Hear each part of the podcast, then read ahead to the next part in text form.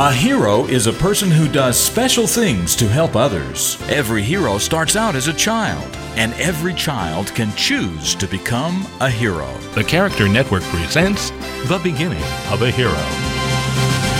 Jeremy was an average student in Mr. Delaney's class. He could make B's and C's without even trying.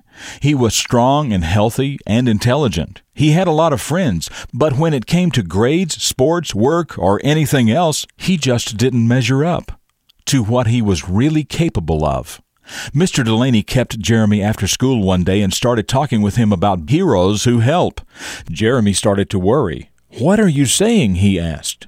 Mr. Delaney said, I don't know, Jeremy. When you could be a hero to someone in a big way and you don't, he kind of trailed off at that point to make Jeremy think a little. Okay, I give up. Who am I not helping? asked Jeremy.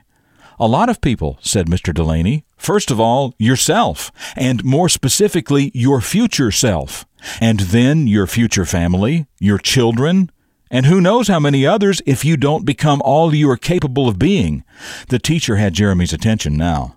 Mr. Delaney continued, You have the ability, and I think because you have the ability, you also have the responsibility, to become a doctor, a scientist, a researcher, a teacher, an architect, an engineer, a lecturer, any number of things that could help hundreds, thousands, even millions of people, and provide a good living for yourself and your family.